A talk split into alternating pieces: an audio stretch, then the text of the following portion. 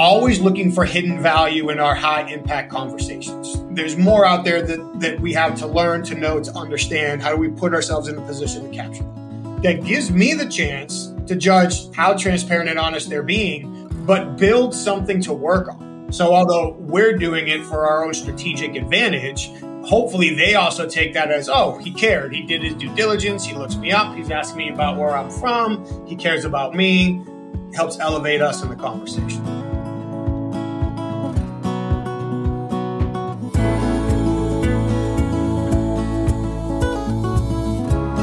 You're listening to the Deal Closers podcast brought to you by websiteclosers.com, a show about how to build your e commerce business to be profitable, scalable, and one day even sellable.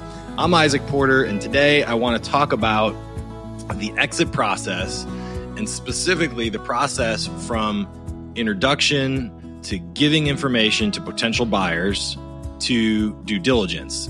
And how do you know when a potential buyer is actually interested in your company or if they're just simply fishing for information and trying to potentially uh, get access to some of your proprietary trade secrets? I've been through the process hundreds of times, and I can tell you that unless you already have a relationship with the buyer and you've done your homework to properly vet them, it can be really difficult to figure this out and understand what their true motivations are. So today, we're bringing in a certified forensic investigator, someone who's an expert at telling if someone is being truthful or if they're just bullshitting you. Michael Reddington, welcome to the Deal Closers Podcast. Thank you for having me, Izach. It's great to be here give us some background on yourself. Um, you know, would you describe yourself as a bullshit detector? bullshit detector or bullshit provider? I guess it depends on, on the day. yeah.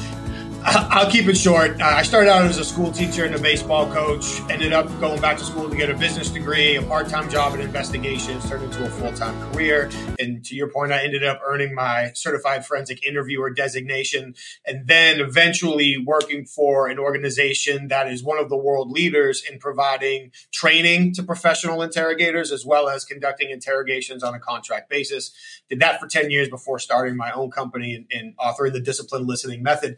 So when you talk about being a bullshit detector, there's lots of ways to go with that. It's for me, whether or not somebody is lying isn't necessarily important. It is being able to understand when their mindset is changing or their mind state. It's probably a better way to say it. Their mind state is changing or when their emotions are changing. And as I was listening to you talk about the introduction, the sharing of information, the due diligence process, you know, each one of those we can start to compartmentalize with things to look and listen for and also techniques to use as well. But really, when we think about is somebody bullshitting us or not, it's believe it or not, it's more helpful to go the other way. So we have 175 cognitive biases. We hear about confirmation bias all the time and for good reason.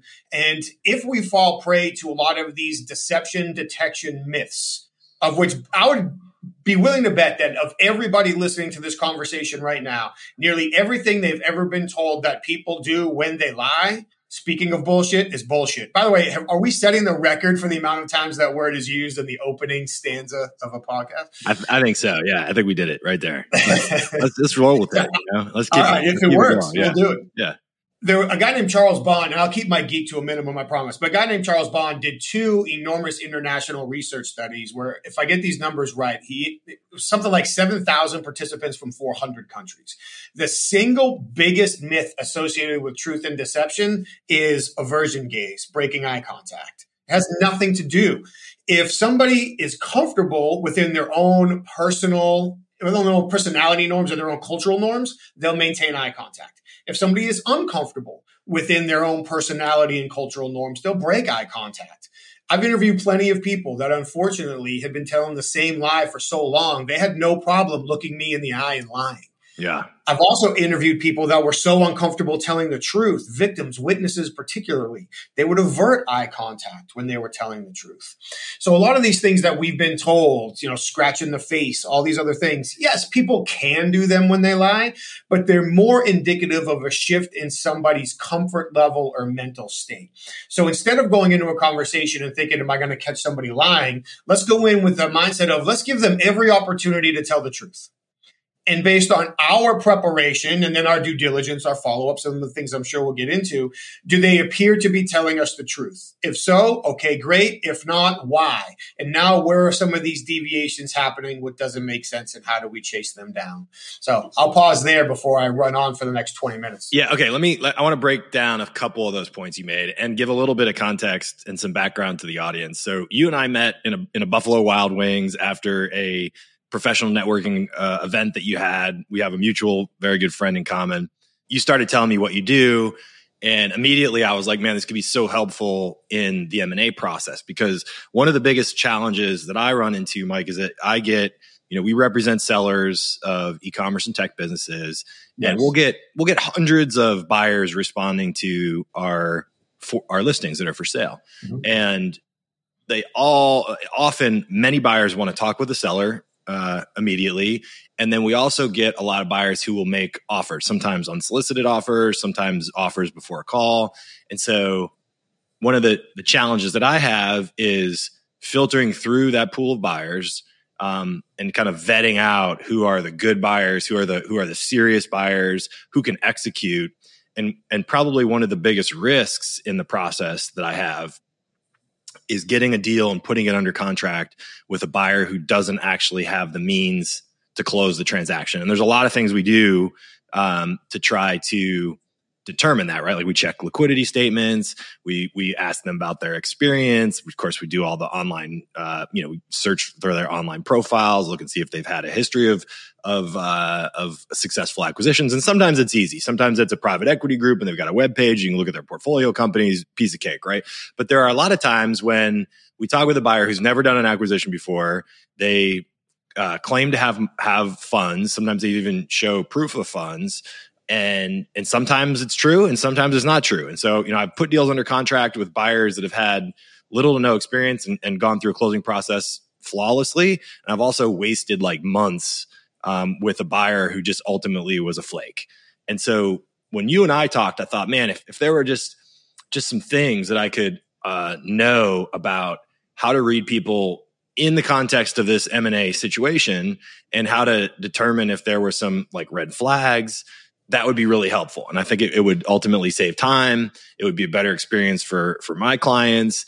And it would just make me a better a better broker. And i think it would make our listeners you know better prepared to go through this process. So that's kind of the context of the conversation that i wanted to have with you a little bit.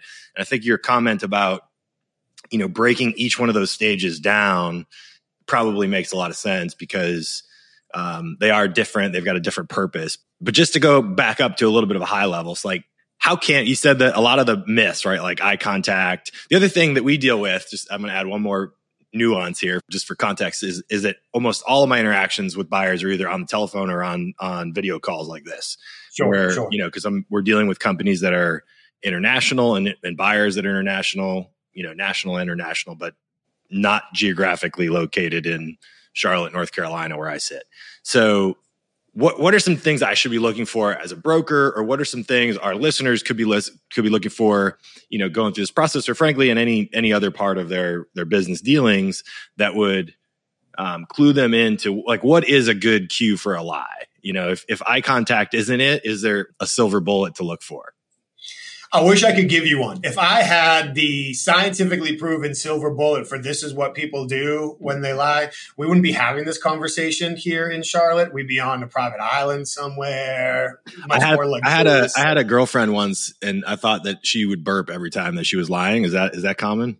if she's stressed out enough about it, it just might be. we've got some funny videos for the interrogation. We used to audio video record all of our interrogations. They still do. I say used to. I don't work for them anymore. Um, but we've got some funny videos. One of the founders of the company was interrogating a guy who every time he lied, he picked his nose. and, and, of course, Dave catches on to this, and Dave's got a great sense of humor. So Dave just starts asking questions that lead into answers he knows the guy's going to lie about, not just for entertainment purposes. He get him like two knuckles deep. His finger comes out, goes right back in. It's pretty funny. Um, that's, that's hilarious. Yeah, that's probably the funniest. My buddy Wayne did one where the guy would look down at his foot every time he lied. Like he was sitting with his, um, he was sitting in his chair, so his left leg is bent like ninety degrees, but his right leg is sticking straight out, kind of like 45 degrees, two o'clock ish, maybe to the side. Okay. And every time this guy lies, he looks down at his foot, looks down at his foot. And as soon as Wayne picks up on that, like we know we're making videos. Yeah. So as soon as Wayne picks up on that, like he's got a cadence getting this guy to look down in perfect rhythm throughout the. So yeah, I mean, people will do funny things but it, it, at an individual level, it comes down to establishing our behavioral norm first. You're different, I'm different, and we both communicate differently in different conversations. What's normal for you and I talking right now might be different for you and I in a formal business meeting setting or you and I in a more casual public setting, whatever it might be. So, really, one of the keys is going to be at the start of any conversation, and it doesn't matter in person, internet, phone, whatever it is doing the best we can to establish their communication behavioral norm for this conversation. And one of the ways to try to do that is ask a couple of questions. Don't go crazy, three to five maybe, where we're trying to give them the opportunity to answer stress free or reasonably stress free questions. So certainly nothing deal related, certainly nothing business related. Um, if it's confirming contact information, that might work because if they want to keep this conversation going, make sure we've got the best contact information for them. That could be that could be it. Um, it could just be basic. If you know you have something in common with them, ask them about their weekends.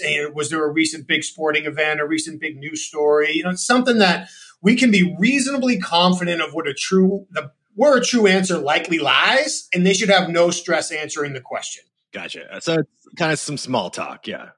Yeah, but it's strategic small talk. It's okay. not small talk for the purpose of. Like, probably the cheesiest but most global example I can provide is anytime I go to purchase a vehicle and that salesman or saleswoman comes and meets me on the lot, I know they're building rapport with me for the specific purpose of using whatever I say against me to help get me into the vehicle they want at the price they want. I know that's what they're doing. Yeah. So I've got two choices. I guess three. I could just play along, I could shut it down, or I could use it to my advantage.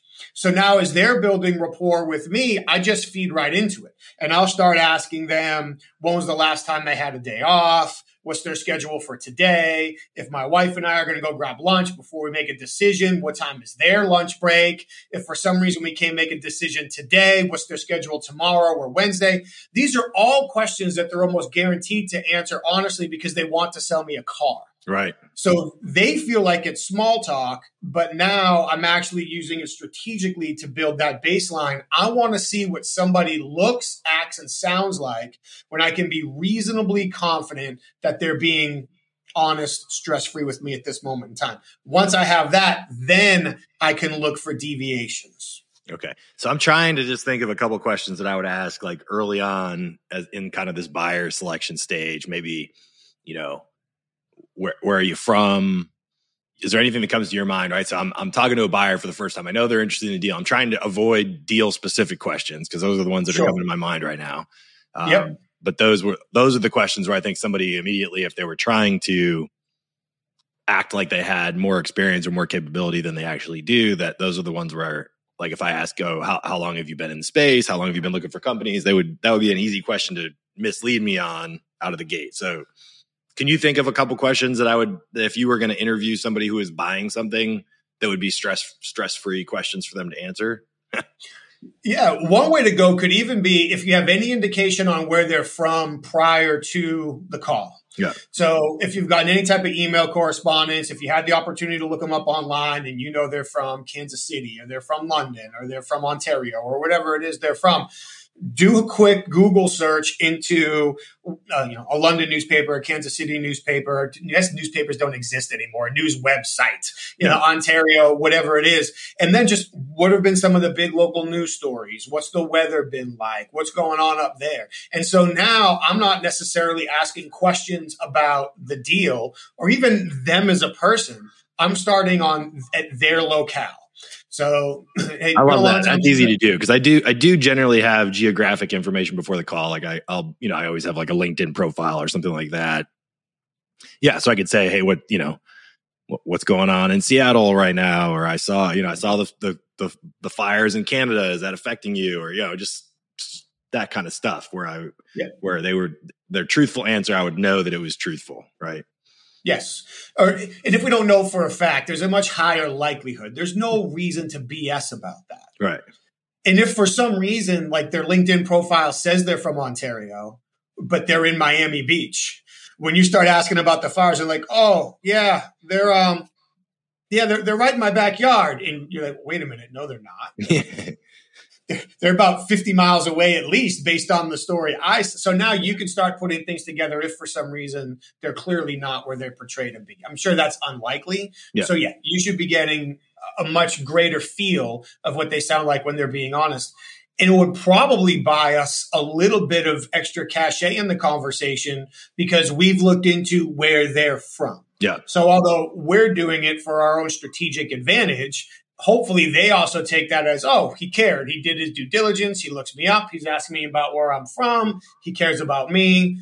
Helps elevate us in the conversation. But i guess like the, the image that comes to my mind as you're talking about this concept is like when you watch the uh, videos of people taking a lie detector test on a movie or whatever they always ask you know what's your name? They're looking for that that flat line at the beginning right? So you're, you're looking for this what is your baseline demeanor like in a totally unstressed situation where you have no reason to to manipulate or dissuade. Yes. Okay. Yes. All right. That's and step one. For deviations from that. Okay. All right. So that, that's step one. Uh, what, what, what what's next? well, once you have that, I think the biggest, and you said this is, is part of your introduction. The biggest advantage you have is the hundreds, if not thousands, of times that you've done this. Yeah. So when you start looking at some of those intakes and when the or, or requests that are coming in. There's probably an easy filter where right off the top you can say there's a really high probability that these people don't have what we need. They're not really interested. They're just fishing based on their introduction based on the feigned sense of urgency based on the lack of detail in their questions. So i have no doubt and i'm certainly not asking you to reveal any of it just speaking to it that you have a process in place largely to help start those filter stages as you go through. Get rid of the ones that clearly don't have what you're looking for and start working down. Yeah. So yeah. So like a, a big a big red flag in my my my business for us for, for us is when you know we've got a deal like we just I've got a deal a transaction right now we're running it's a it's a sixty million dollar business and uh, you know, a guy just sent me an LOI offering to pay $60 million for the business. No questions, you know, and that's surprisingly not that uncommon, but it's, you know, I've never once closed a deal where somebody just sent an unsolicited, no, no one who's going to spend $60 million, you know, doesn't want to talk to the owners, isn't going to ask them financial questions, doesn't want to, you know, at least do some preliminary homework. They have a team, you know, they're, it just, it's not a credible offer because it's, no. it's, it's not going to come through. Right. So that's a, that's an obvious one now, you know, we'll still ex- accept the LOI, obviously, and I always share it with the seller, but I but I preface it with like, you know, this this this is likely not credible, and we'll do our background. But that's that's like an easy one, and there's there's a bunch of situations like that where another one is somebody you know sends an initial email hey i want to buy this company. Will the seller accept 100% seller financing? That means they want to buy it and pay no cash at closing. They want the seller to hold all the paper. Uh, that's a legitimate buyer but the seller's never going to accept that deal. So it's not a credible offer. So yeah, we've got that that kind of filter and we're looking for those types of circumstances. But it's the more nuanced ones that are harder to spot, you know, the people who are a little bit more savvy and sophisticated in their deception. And that's where your situational awareness and your ability to ask detailed follow up questions becomes most important where we find that most people miss an opportunity to figure out that somebody isn't who they are pretending to be or they know more than they're letting on is they were presented with an opportunity to ask a follow-up question And either based on an assumption they were making or a distraction that they were experiencing, for whatever reason, they didn't ask the question. And because they didn't ask the question, they didn't give this person the opportunity to prove that they could go into greater detail, explain it further. And all too often, unfortunately, our brains start connecting dots that don't necessarily connect. So we'll start making assumptions that if somebody makes a certain statement, it means that they understand something else, that they know something else, that they must have something else.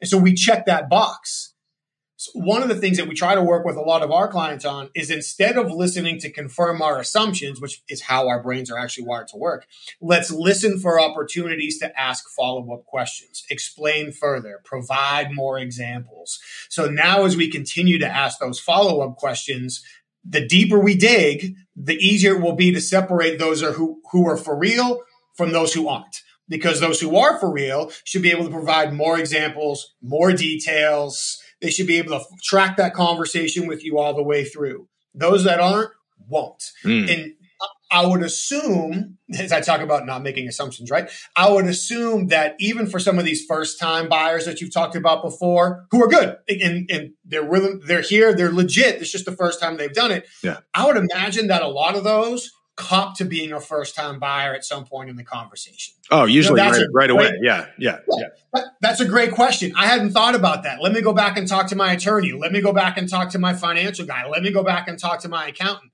So they cop to it right away and assuming they're legit, they're going to follow up with the answer to that. Yeah. As opposed to somebody who just gives a vague answer or responds with another question or avoids it entirely, hoping that you won't come back to it. Yeah.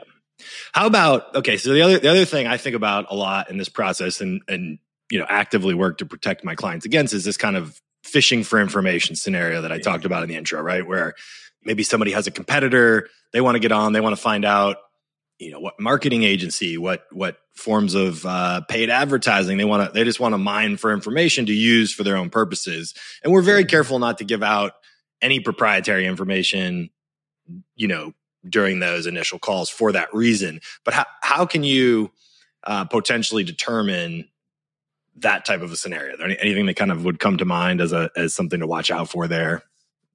My guess would be the question. My first guess would be the question comes too early. Yeah. A lot of times when people are truly interested in the buying process, I seriously doubt those are among the first questions that they ask.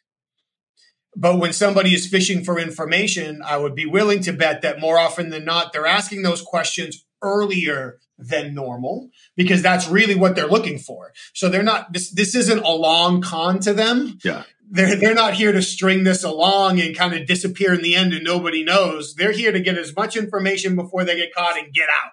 So they're probably asking questions sooner than a normal buyer would. And my guess is their delivery when they ask the questions, for lack of a, unless they're really good, that when they ask their questions, their delivery is probably sharper. And what I mean, I don't mean more intelligent. I mean like sharp, like edges.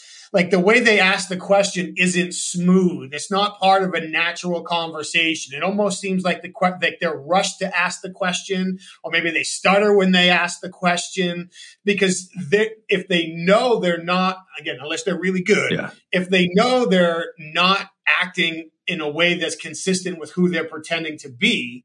Now, as those emotions change on the inside, that's when some of that nervous or incongruent behavior begins to show on the outside. That's super interesting because I think I think you're exactly right. And my my intuition when somebody when a buy, a potential buyer asks, you know, oh, who's the manufacturer for this product? You know, in in the first call or the first seller call, i always my response is always, hey, that's that's something we could talk about in due diligence um, you mm-hmm. know, like for way further down the process.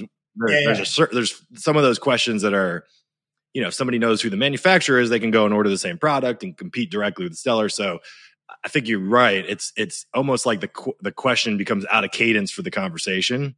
Um, mm-hmm. It'll be we're having a conversation about sales, and all of a sudden they could jump to who's the manufacturer or yeah, yeah. And, and I think you're right. They're not. They're generally in this case in, in that that case where it's a potential competitor fishing for information, they're not in it for the long cons. Not this isn't like something they've practiced. It's just they got interested, like, hey, let me have this conversation and see what I can learn.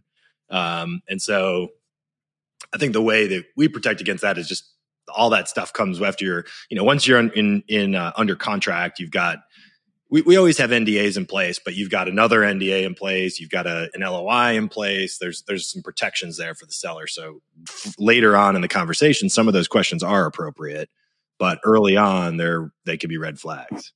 Interesting. Okay. How about how about this idea of um, you know, if you're talking to somebody on the phone versus, you know, on a video versus in person, how does your how does your thought process change, Mike? Believe it or not, our success in discovering how honest somebody is or how much bullshit they're throwing at us should increase the fewer variables we have to juggle in a conversation, which is counterintuitive to what most people feel. Most people feel like if you and I were standing face to face having a conversation right now, that we would have a better opportunity judging if the other one was BSing. That's not necessarily true. Hmm because now I have to be trying to evaluate everything you're saying and doing while I'm thinking about everything I'm saying and doing, while I'm trying to account for everything that's happening in the environment around us that could be impacting our behavior. So, yes, some things might jump out. We might have some gut feelings. We might catch some things depending on the specificity of the conversation where we are. Those are a lot more variables to juggle. Now, let's take it down to a video call. I can throw nine tenths of your nonverbal communication away. Yeah. Because I can't see most of your body anyway. And I also don't know what's going on.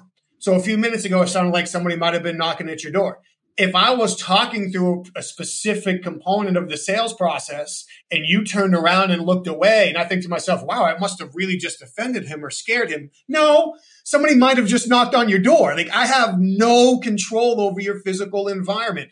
I don't know what's behind your screen. So if your dog comes in and knocks over a plant that busts all over the floor, I see your face react. I could assume that has something to do with what I say. But unless you tell me, I'll never know that your dog was up to no good once again. Yeah. so what I want to do is I want to focus on what I do have, not what I don't have. And what I do have is your verbal delivery. So now, if I feel like I've really got your attention and I'm seeing on time nonverbal reactions to what I'm saying, they might be a little bit more reliable, but that's assuming there's no lag in video connection and those other things. So I'm going back to the verbal.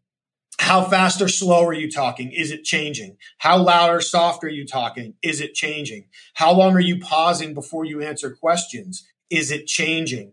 Does your tone of voice match your answer? Are you giving me uh, something that sound that should be a question, but your tone is too confident? Are you telling me something that should be a statement, but your tone lacks confidence? What's your specific word choice telling me?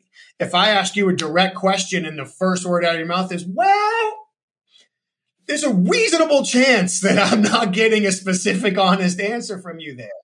One of my favorite things to pick up on is if I'm having a conversation with somebody and they start answering, and they're in the middle of a word or a sentence, and they cut themselves off in the middle of it and change what they're saying. Now I know what you're really thinking and feeling. I know what you want me to, to believe you're thinking and feeling. And I know that this conversation means enough to you that you're going through an exercise in impression management. So by being able to pick up on all of these things, now I'm significantly increasing the amount of intelligence I'm gathering. Oh, by the way, I don't have to worry about me. You can't see the rest of me. So if my feet start tapping, I'm not worried about you picking up on that. And I can reduce the amount that I have to think during the conversation because I can strategically put a notepad on my right side because I'm right handed. I might be able to put a couple reminders up for questions I want to ask, a couple reminders up over here for stories I want to share, whatever it is. So now I can re- significantly reduce the amount of variables and be more focused on a shorter number, which should make me more successful. And honestly, as we go to the phone, that's even more true because now we can't see each other at all. So I can have whatever resources I need in front of me. You won't know. The one recommendation I really would make, which is harder and harder for people these days because of technology, is either hold the phone to your ear or have, an, have earphones in, have an earpiece in.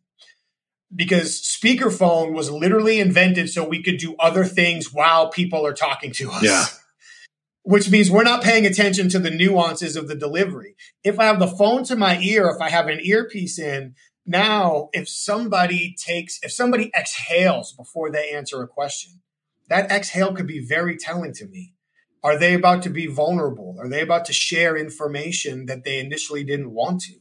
If somebody takes a big inhale before they answer, that could be very telling to me. Is that resistance? Like, here we go. Like they're they're taking in that energy in order to defend whatever point or idea that they have.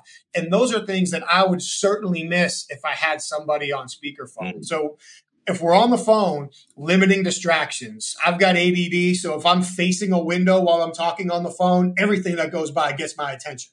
So I want to make sure that I'm looking in a direction where I minimize the distractions. I have the phone to my ear so I can pay closer attention. Gotcha. All right, that's super interesting. That's exactly the opposite of what I thought you were going to say. You know, just relative to the ability to perceive those differences in person. Yeah, would have my my assumption would have been it's much easier in person to pick up on all those cues. In person, you have more cues to pick up on. Mm, gotcha. But you also have more going on in the conversation. For sure. Yeah. So so now how and I, I'm not going to go too far off the deep end, but how distracting is the environment? How prepared are we with what we want to think, say, and do? The types of cues they're giving off, how consistent are they? How easy are they for us to pick up on? the more we start limiting variables, the more successful we should be in handling the variables that are left for us to address. Okay, that makes sense.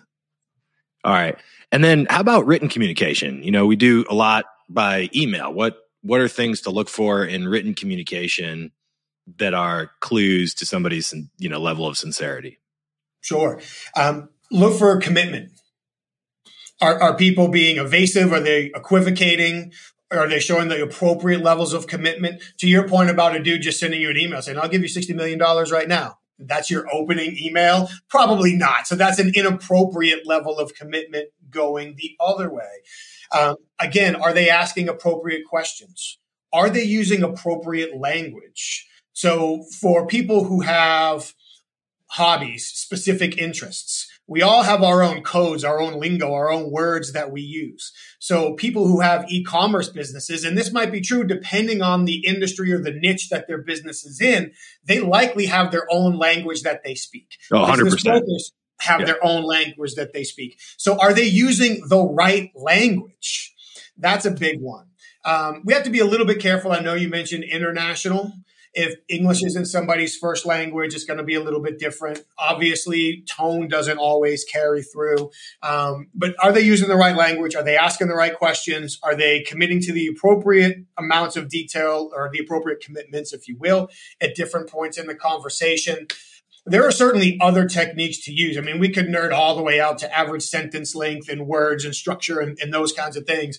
But really, I'm looking for the big ones that I already mentioned, but then I'm also looking for specific word choice. Are they leaving themselves wiggle room? That's not what I meant. That's not what I said. I actually meant this. It was actually that. Those type of equivocations, especially in writing, give people that wiggle room to say, I wasn't lying. I was misunderstood. Yeah. So that, that's a big one. And then, although it's hard to judge tone, I am looking for people's need to control or dominate the conversation based on how they write. And then I can use that against them. I'm not going to fight them for that control. If I get the idea that somebody really wants to dominate a conversation, great. You can dominate this conversation and allow you to dominate it all the way to where I need it to be because you feel like you're in control of the conversation. So I can use that to my advantage. So th- those are a few thoughts off the top of my head. There's, um, if, and I can show you these resources if you want, but there are some pretty credible, pretty to very credible resources out there in the world of investigation for statement analysis where you can literally rip apart somebody's statement for ideas of how honest are they being or not. And most of these were written around like written statements that police officers get in their mm. investigations. But there are things that tie over. Pronoun usage is a big one. I should, probably should have said that. Pronoun usage might be among the biggest. Are they using the right pronouns? Or are pronouns missing altogether? Like so, give me, give me an example of what that would look like let's say somebody reaches out and said they're interested in buying a, a business. Yep. So are they using I? Are they using we? And that's an easy one. Do they appear to be representing themselves? Do they appear to be representing somebody else? As their email correspondence continues over multiple messages, do those pronouns change? Do they go back and forth between the plural, we, us, in the singular, I, me? That might be an indication that they are talking about representing somebody who doesn't exist or actually representing themselves and making it sound like there's more people. Totally. Do yeah, they go- that's, a, that's a great point. And I've actually I've actually seen that exact situation and picked up on it as weird. I think I just intuitively knew it was weird, but that's something like to look out for directly. Yeah. I love that. Yeah, that's a big one. Um, it, do you go from us and we to they and them? So, so all of a sudden we are on the same team, then we're not, or we never were and now we are. So that type of mm-hmm. pronoun switching can be a big one.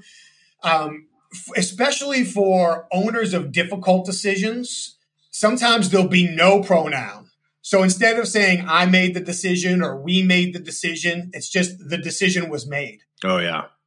And so now, well, who made that decision? Where did that come from? So missing pronouns will be another one that jumps out to me as well as somebody using active or passive language. Mm. Um, a funnier example from an investigation I was part of years ago was instead of somebody saying I stabbed him, they said that's when the knife cut him. yeah. It just got up, walked down the table, plunged itself in the dude's arm. Like knives do that sometimes.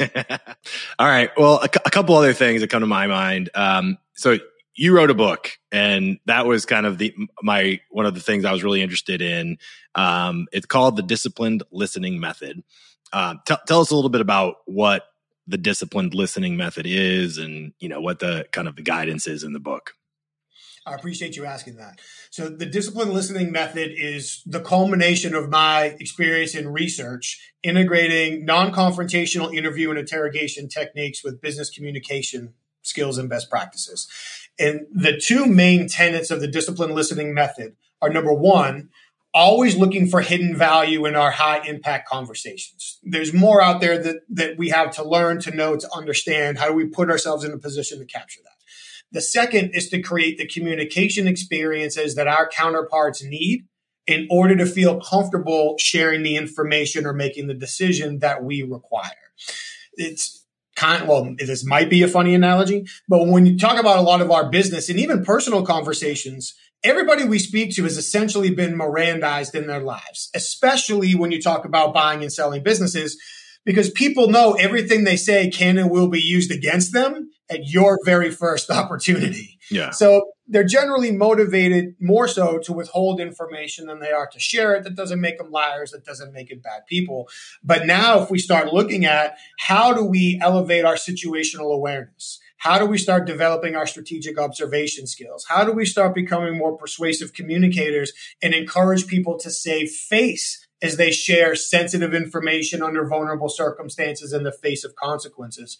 These were really the principles that went into writing the book. And it kind of got to the point where I had to ask the book when I kept get asking some, getting asked, excuse me, some variation of the same question which was how do people consistently go into conversations where odds are they're not going to get any information and they come out with much more than was initially thought of or concerned or, or worried about and by the way it's all written down yeah. How do they do that? How are they preparing, communicating, and following up from conversations to create those results? And that is what inspired the discipline listening method. Okay. So people who maybe intuitively understand this methodology or who have learned it get more information out of the conversation than than their counterparts would. Not only do they get more, but it's more valuable and the people who give it to them feel better about sharing it. Mm. That's pretty valuable. That's pretty valuable. Because I think from a buyer's perspective, you know, I've talked about from a seller's perspective and how do we um, pick the good buyers, right? The flip side of this is buyers are doing the same thing with the sellers. Buyers want to understand that the seller is ac- accurately representing the company, that there's no, um, uh, you know, hidden issue in the business is going to surface after the purchase and, and and rightly so. So the buyers also so maybe let's just like spend a few minutes just talking about it from a buyer's perspective what type of questions And I, I think the same methodology probably applies that a buyer, if you're a buyer listening to the show, you can ask some baseline uh, questions on on the initial seller call to kind of establish that neutral ground and then dig into deeper questions. But you know, buy uh, good buyers are often pretty skeptical. They have a lot of questions. Sometimes they have tough questions. They're trying to get you know they, if they're if they're really intent on buying the business, they're usually going to absolutely want to uncover any issues that are in the business, past, present, or future, to the extent possible, and they're going to try to get the best deal possible. They're going to try to negotiate in their best interest. So sometimes a, a good buyer can sound sometimes even abrasive to a seller when they're trying to do that. But I think this non confrontational question asking method could be a lot more effective because as soon as the seller feels like the buyer is being aggressive, they put up a wall and they don't mm-hmm. want, then they're like, they get nervous. I don't want to share this information. I think that guy's just plugging me for information. Could actually be the buyer. What the buyer's really trying to do is just see if there are any skeletons in the closet that haven't been disclosed or, you know, any, anything like that. Right. So, is that does that resonate with you? Would the same methodology apply equally well from the other side of the table? 100%. Think about it like referees instruction to fighters protect yourself at all times yeah. that's what both people are supposed to be doing so yes if we do come across abrasive then we should expect people to put, be on the defensive and once people are put on the defensive they're to they're going to be more skeptical they're going to start withholding more information so the key is how do you help people feel more comfortable sharing sensitive information that could potentially make them feel vulnerable and could lead to potential consequences? On the seller side, as we've been talking about, is this a real buyer? Can, are they good on their word? Do they have the money? Do they have the capability? Can they deliver? And in some situations, can they steward the business in the direction that the seller wants the 100%. business to go? Yeah, you're 100% right. Yeah, yeah. All, all of these things are important. Now, on the buyer side, am I buying what yeah. I think I'm buying? like, and, and all the details underneath that. So to talk about it from the buyer standpoint, one of the one of the inquiry related themes of everything we do is illustrate before you investigate. If I can demonstrate some, if I can illustrate some sort of understanding of the situation prior to asking the question, then I should do a better job reducing somebody's resistance to answering prior to ever being wow. asked the question. I'm literally working to align their self image with answering the question before illustrate before you investigate. Okay, give give me an example. That, that's awesome. I, I, like that a lot because I think I understand it. But g- maybe give me an example of what that looks like in a conversation. Sure. So if we do an example for buying a business, and if this isn't as on target as you want, give me another example, and, and I'm happy to do it again. Um, let's say that I have somebody who is interested in buying a business. They're looking at the revenue numbers. They're all there. They're consistent. But one of their concerns might be, okay, how many of these customers are relationship based? And once this business is sold, are they going to travel with the business to the new owner or are they going to punch out because the relationship they had with the previous owner yeah. isn't there anymore? Good, good, good example. That, that's sure, something that can come up as a concern for sure in our deals. Okay. So I'm sure no selling CEO would want to be asked and necessarily answer truthfully, depending on the reality of the situation. So I'm just curious, how many of these customers have you personally cultivated through your relationships over the last 10 years or so and are likely to leave when you leave? Like, it's a very fair question to ask, but now, oh, how do I feel answering that? But if I flip that now and say, you know, as part of the buying process, onboarding companies, working with different organizations throughout the years, one of the things that we've seen is critically important to understand and actually appreciate is how hard founders have worked sometimes for decades to cultivate trusting relationships with customers and sometimes even within industries. And those relationships that they built carry through to support year over year over year reliable revenue over time. And there have been occasions where the founder sells the business and a larger than anticipated chunk of customers walk away because their relationship wasn't necessarily with the product or service, it was with the founder. So I am curious, Izach, as you look back over your growth and success, if you had to say what percentage of your current customer base is a direct result of your networking and relationship building efforts. That that's a that's a really interesting example. Do you think that the seller, when you ask the question the second way, is more likely to answer completely transparently then? I think completely transparent might be a dangerous yeah. bet more honest, I think, is a good bet because we're demonstrating understanding, honestly, giving them credit for the work that they're doing. right. I like the, the way that you here. phrase that about how you're kind of almost it's a little bit of like stroking their ego of like, hey, you you yes. built this business through your hard work and and efforts, and then but but you are communicating to them what your potential concern is. I'm wondering, like, what if what if you just without asking the second part of the question, just you know how hard has it been for you to build this business and drive and bring in these customers over the years you know and and i think that's a fair question as well yeah. I, I would have whatever somebody's comfortable with when i was coming up with that first question i wanted to do two things I wanted to, I guess, three. I wanted to ask a question in a way that reduced their resistance to answering before I asked the question. So mm-hmm. stroke their ego, show that understanding. Then I wanted them to give them the opportunity to answer the question in a way that gives me the chance to judge how transparent and honest they're being, but build something to work on. Let's say I really want to buy this business. And, and this founder comes back and tells me, well, you know, that's a really good point, a really good question. You know, I'd say, yeah, it's probably fair to say that maybe half the customers over the, you know, the last 10 years or so, yeah, you know, the relationships I've worked hard to create. Now, that might be a spot on number, or he might be minimizing. So, for the safety of the buyer, let's just say if he says 50, assume it's 65. I don't know that to be true, but it, it could be a safer assumption. But now, if I really want to buy the business, and I know that maybe 60% of the customers that he currently has are a direct result of him, I've got decisions to make. How am I going to maintain the relationship with the founder? What does the founder need to experience as he sells his business in order to advocate for me to this 60% of his customer base? Yep. Is the founder willing to stay on for a certain period of time after in order to cultivate these relationships? So I want to ask the question in a way that not only gets me a more accurate answer, likely, but also opens the door to those conversations based on how I ask the question and how he answers. Yeah, that makes a ton of sense. And that in practice, that's what we see, right? Is that when this when you've got a founder who's been directly and you know is really actively involved in the business or generation or cr- customer creation, there's just a longer transition period that's usually required for them to mm-hmm. give give them. But I, but I like the way that you kind of structure that question, almost created an exit ramp for them to give the information, but then tease it up for, well, how do we work through that then? Yeah, yeah.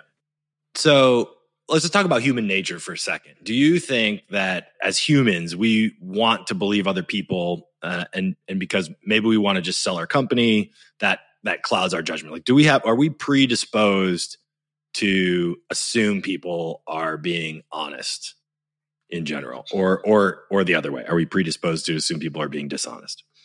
It's been scientifically proven that we're predisposed to believe that people are honest. Yeah. Tim Levine has his truth default theory and truth bias, which is 100% built around the concept that we walk around every day under the default assumption that everyone we talk to is essentially going to be honest with us unless something triggers us to begin thinking or believing differently. Something doesn't feel right. Something's a little bit different. Now I need to turn my radar on. So you are 100% spot on. As human beings, we are naturally wired to believe people are likely being honest with us. Because if we break it down, the overwhelming majority of the time in our life, people are being honest with us. And then if we break down the time people aren't being honest with us, the overwhelming majority of that time, it doesn't matter. It has no impact on our life whatsoever. So there's this very small sliver of communication that we experience where people are lying to us and it has a potentially negative impact on our life. Therefore, we're not typically in tune to it. We're not typically looking for it. That's awesome. I love the science behind this whole conversation and how strategic I think we can get with just a little bit of knowledge around around how people talk and and and the process. So let me ask you this: what, What's the best way for listeners to connect with you or to find your book or to find I appreciate you asking. Thank you very much. If they're looking to find out more about our training and advisory services, sales and negotiation, leadership communication, candidate interviewing, they can find that at inquasive.com, I N Q U A S I V E.com. If they're looking for more about me, they can check out michaelreddington.com. They can find all the media and articles and everything they're looking for there. Uh, the book, they can learn more at disciplinedlistening.com as well. I'm on LinkedIn. Michael Reddington, uh, CFI is where they can find me on LinkedIn if they're looking to connect there.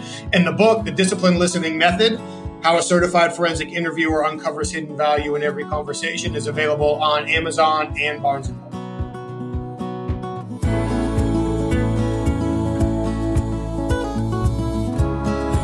That was Michael Reddington. You can find him at michaelreddington.com. Thanks everyone for listening to this episode of the Deal Closers podcast brought to you by websiteclosers.com. If you like the show, be sure to rate us, write a review, press the follow button, and share it with your network. And of course, if you're looking for help selling your e commerce or technology business, be sure to visit websiteclosers.com. This episode was edited and produced by Earfluence. I'm Izach Porter, and we'll see you next time on the Deal Closers podcast.